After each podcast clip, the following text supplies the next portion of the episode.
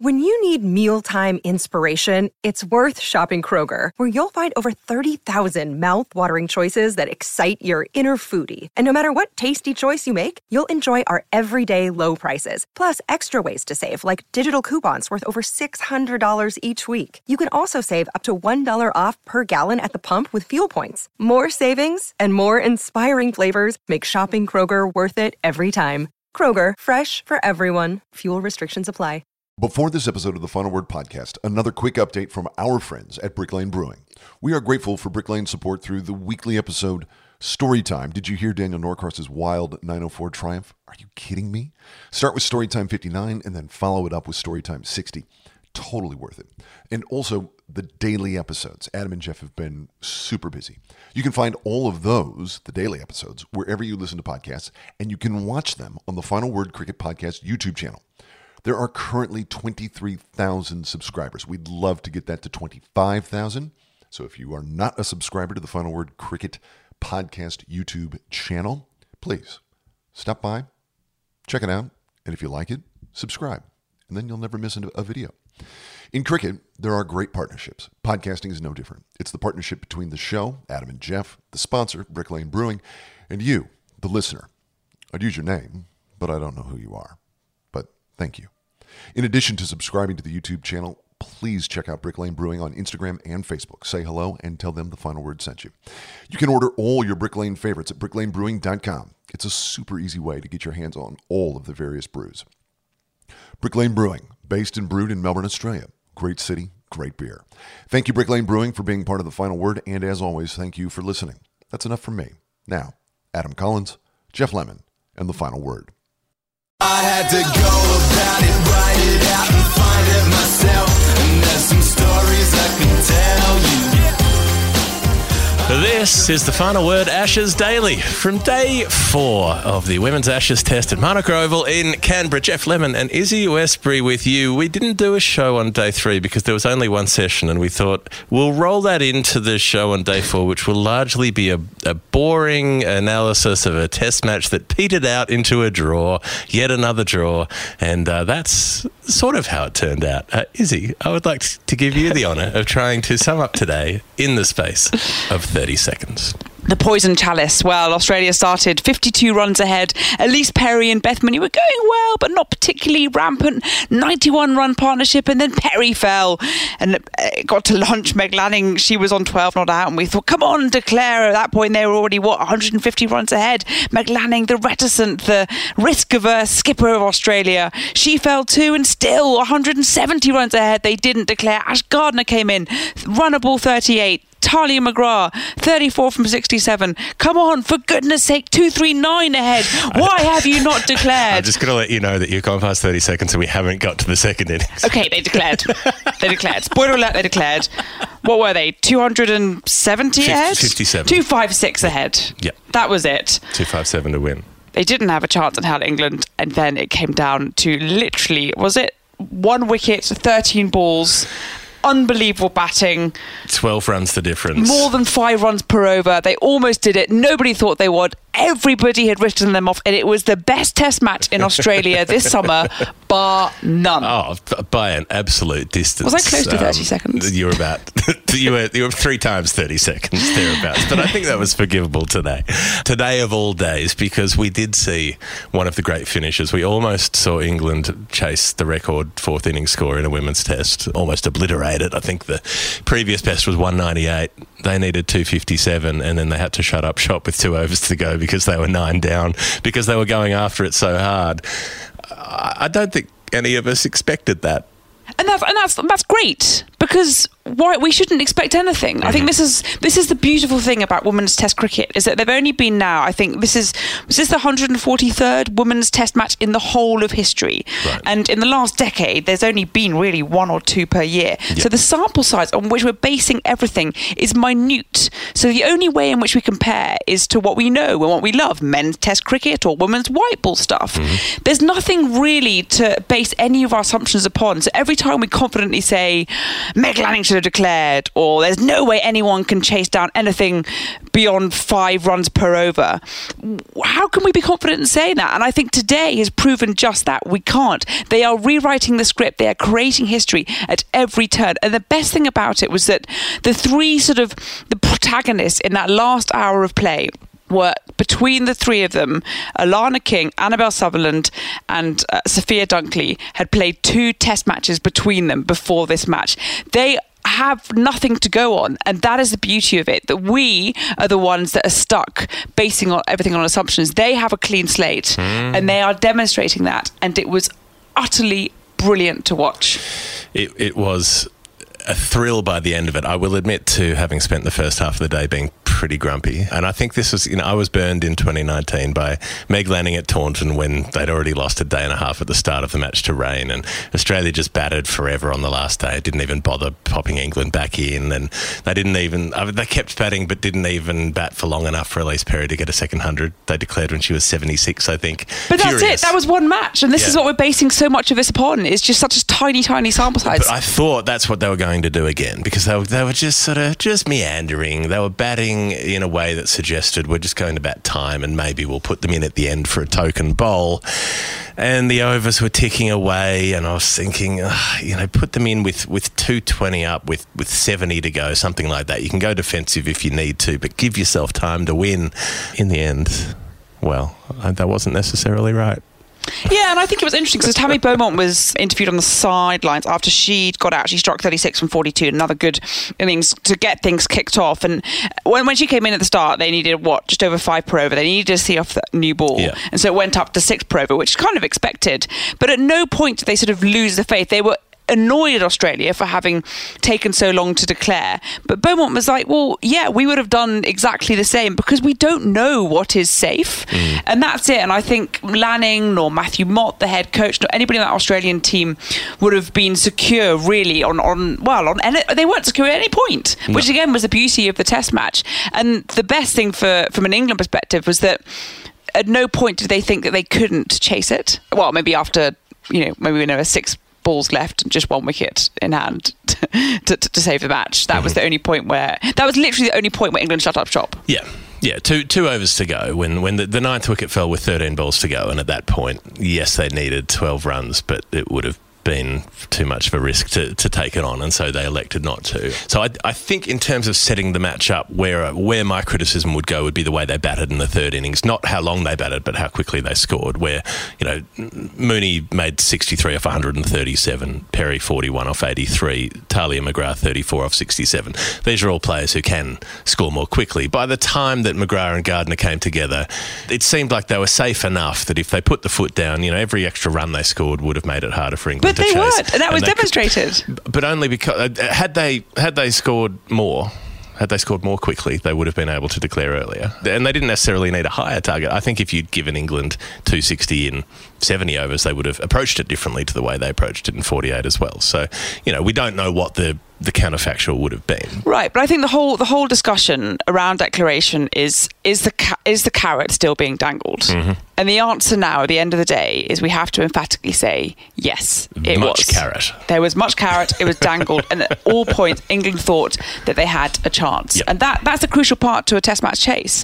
And that's why, again, in every women's Test match going forward, and at the moment, incidentally, we should probably point out that there's not a single women's Test scheduled on any fixture list anywhere in the world which is a travesty in itself. Yeah. So when if and when this next women's test match happens, again, that, that, that slate is a new blank one. Mm-hmm. Anything can happen. And the, the thing we've been banging on about forever that we will continue banging on about is if you had a fifth day, for instance, where the weather is supposed to be fine in Canberra tomorrow, you wouldn't be relying on a captain's good grace to set up a declaration that allowed the other team to have a go at it. Uh, you wouldn't need to, to have that sort of generosity of spirit where, you know, Australia could have batted it out, they could have declared earlier. They could have gone. I think they went somewhere in between the two. So Meg Lanning, when we spoke to her after play, basically said, "Well, when I gave them 48 overs, I didn't really think they would go for it, and I didn't really think they would get close to it.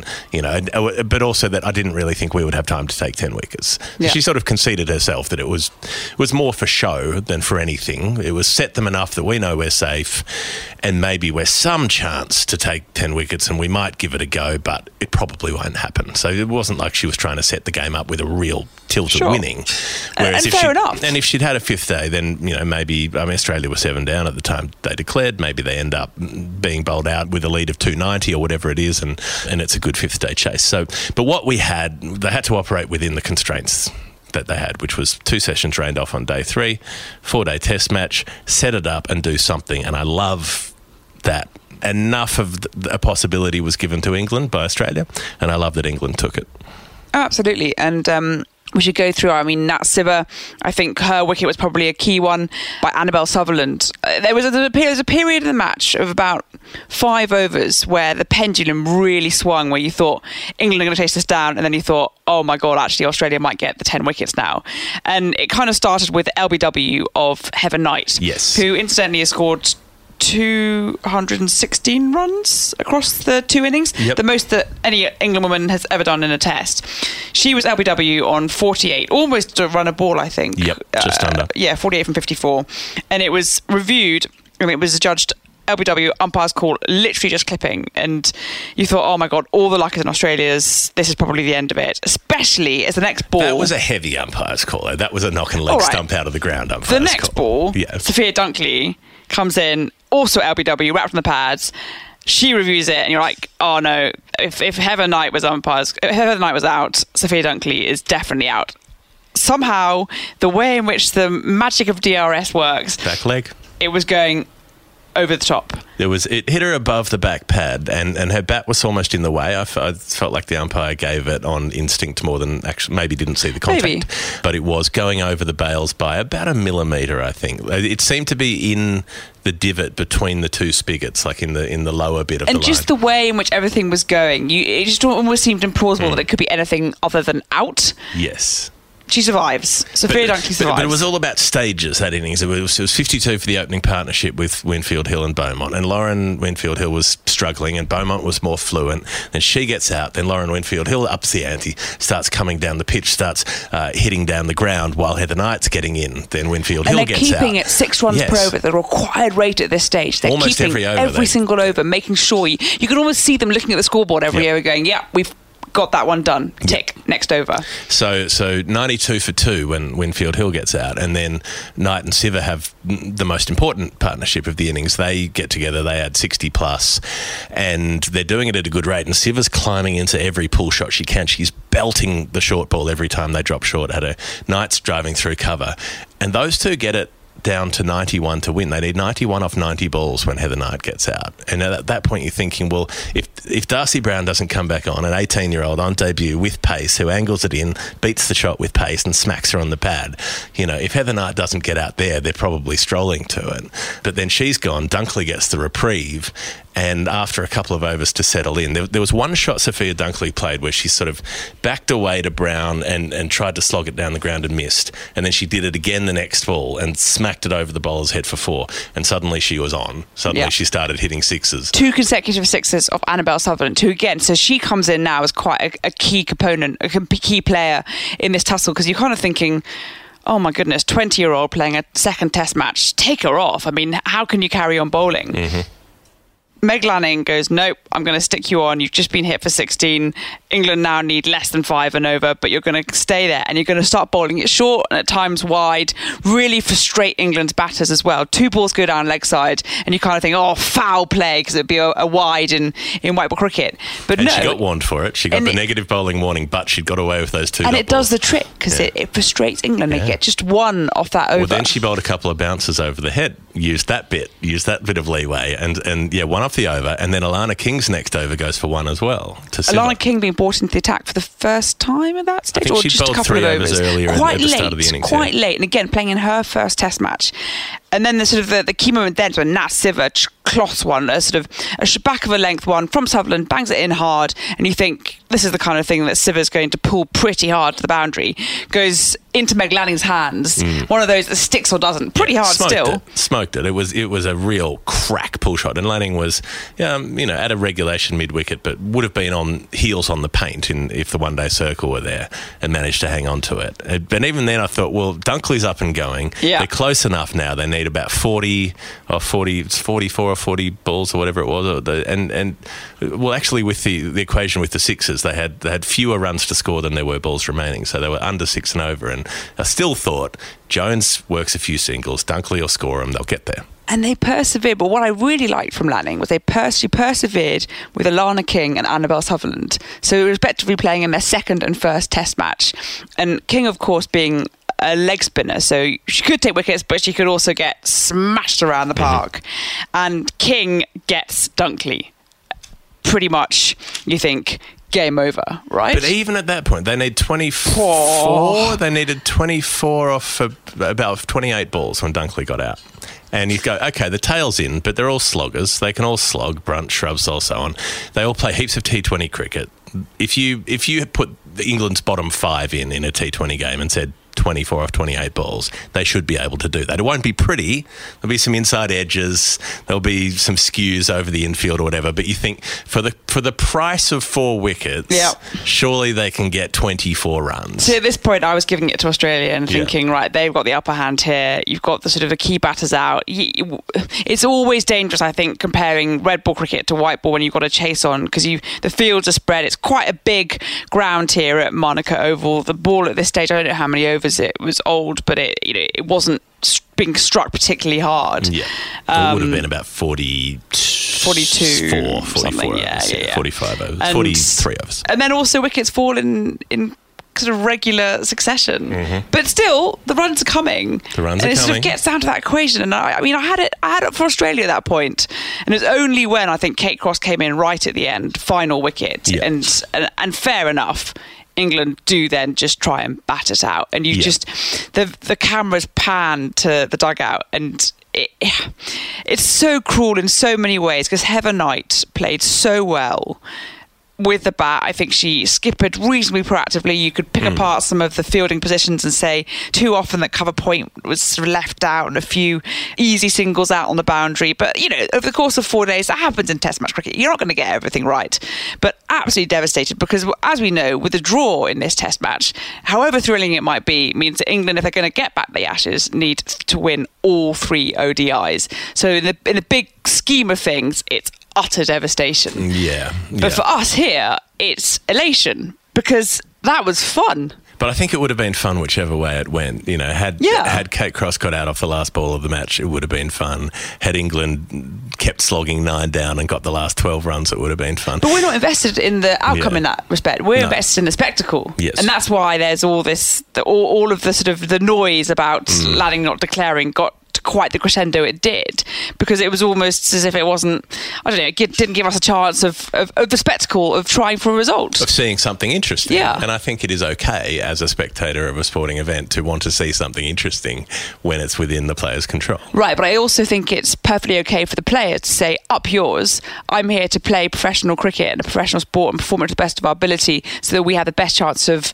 of winning a series at the end of hmm. the day, which is what the Ashes is. And to be honest, Lanning and Co. in Australia could have come out right at the beginning of this test match and gone, actually, we- we're not playing for the win. We don't need to No. because we know that we're going to almost certainly going to win at least one of the ODIs coming up. they could have done that, but uh, uh, and players always say the thing we play for is you know to win matches and win series and so on. And sure, sure, I still think if you're looking back in 30 years' time, uh, do you remember more fondly? I remember the time we won a really boring series or a really boring match, or do you remember the time we played in one of the great matches that people remember and people still talk about? And I think losing one of the great matches hurts much more at the time, but later it's not everyone would agree, but there would be people who would understand that it's better to be involved in something great than something that went the way you wanted it to. Sure, and hindsight's a wonderful thing, and we all want to have been involved in the seminal moments. But equally, when you're when you're being paid to play a sport, you're being paid to get a result, Mm-hmm. not to produce that spectacle. So, look.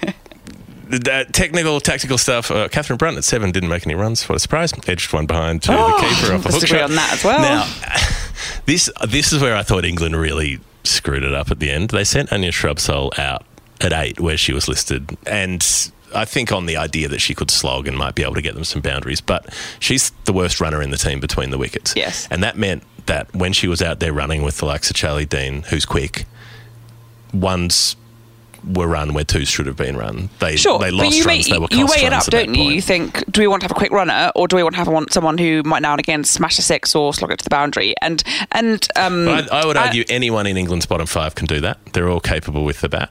And I thought they really blew it by sending Shrubsole out. That, that Anya Shrubsole slowed them has down. been a white ball pinch hitter Yeah. in domestic cricket, certainly. Maybe he hasn't proven it quite in England colours, but I, I, you know, it's much of a muchness in a way. You could have you could have put anybody up there, and they may have got out next ball, kind of thing. But uh, fine. It- she's going to bat at some point. Yeah, and, and if you wanted to keep her at eleven, she can do the blocking thing if she needed to to to keep it out at the end. I just thought any of any of Ecclestone or Cross or Dean are better between the wickets and more likely to be able to get you that sort of scramble that you need, where their running ability might be more important than their their hitting ability um, to be out there. So it felt it oh, it was tough because look, England shouldn't have been anywhere near winning this Test match. Then suddenly they were. Then suddenly they it was like, like they'd thrown it away. I can't decide who should be relieved and who should be annoyed at, at the end of all this. I mean, both teams have drawn, but I mean, Australia nearly won it because it was nine down. England nearly won it because they needed 12 more runs. Yeah, Uh, yeah. I don't know. Who's mad? who's glad? Who's relieved? Well, I think ultimately in a few days' time, I think Australia will realise that they've they've got the best chance of, of retaining the Ashes now. And they'll also probably be quite pleased that there there was a game of it, even though if, even if it happened by accident in a way, right? And England will will think, yeah, they'll they'll definitely go over the what if moments because there was definitely a, pe- a point there where it was within their control. Oh, not within their that's that's the wrong phrase, but It was, it was felt within their obtainable. control. It was certainly within their control. They were 218 for three, Yeah. chasing 257, and they managed to lose six wickets. I think there'll be more what ifs going through the heads of the England players, but mm. I almost want to sort of go there and, and tell them like, don't in the scheme of things. Don't worry about it because we were there, we saw this match, and I think it's now the onus is on us not to make this into another statistic, not to make this the fourth draw for England in four tests Yeah. over five years, and oh my goodness, women's test cricket is boring and they can't be aggressive and they're too naive with their tactics.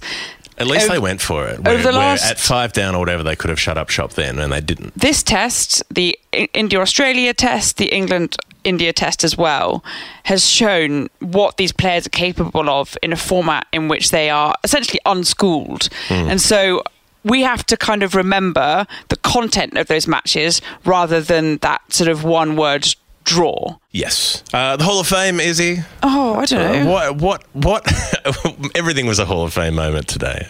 But did anything? I, okay, my, I've got one I'll throw in to start us off. I think my Hall of Fame moment for the day is the catch that Beth Mooney took at long on, wide long on, off Sophia Dunkley, off the bowling of Alana King. Now, Dunkley would be a Hall of Fame on her own. 45 off 32 balls in a Test match chase. You talked about the clean slate the women players have that they can do whatever they want. And that's it right there. That was Dunkley saying, well, this is how I'm going to play this chase and very nearly winning it.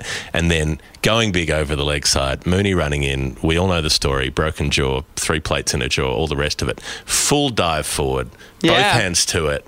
No concern for her physical safety. Like the courage of that, the amount that must still hurt every time she takes a step. She must, you know, I've broken a lot of bones. I know that feeling of, of vibration going through the body, um, through the broken part. Like she must be in low grade pain all the time. And to dive forward and know you've got to hit the ground, take the impact, cushion it, hold the ball, and she managed to sort of protect her face while rolling over. That was one of the more extraordinary things I've ever, ever seen on a cricket field. I totally agree, and I think one of I think my Hall of Fame will be the lasting image that I got from that Test match, and that was ten women around the bat on the final ball. In a way, you could argue they should have been there from the first ball of that over, but to have Alana King on a debut Test match as a leg spinner, being trusted by her captain to try and get that final wicket, putting everyone around around that bat as they sort of just about escape from an England onslaught with the bat as they were rampaging forward was just a, a wonderful image to kind of end that day and summarise a very unexpected but tremendously fun four days. It has been a tremendously fun four days with you as well, Isabelle Westbury. Thanks for joining us on the final word. Uh, I'm Geoff Lemon. I'll be back with Adam Collins for other final word shows uh, during the week. We'll do some story time. We'll do the weekly show. We'll do all the stuff we do on the final word. Tune in next time. We'll see you then. So you know what I meant here. I had to go about it, write it out, and find it myself. And there's some stories I can tell you. I had to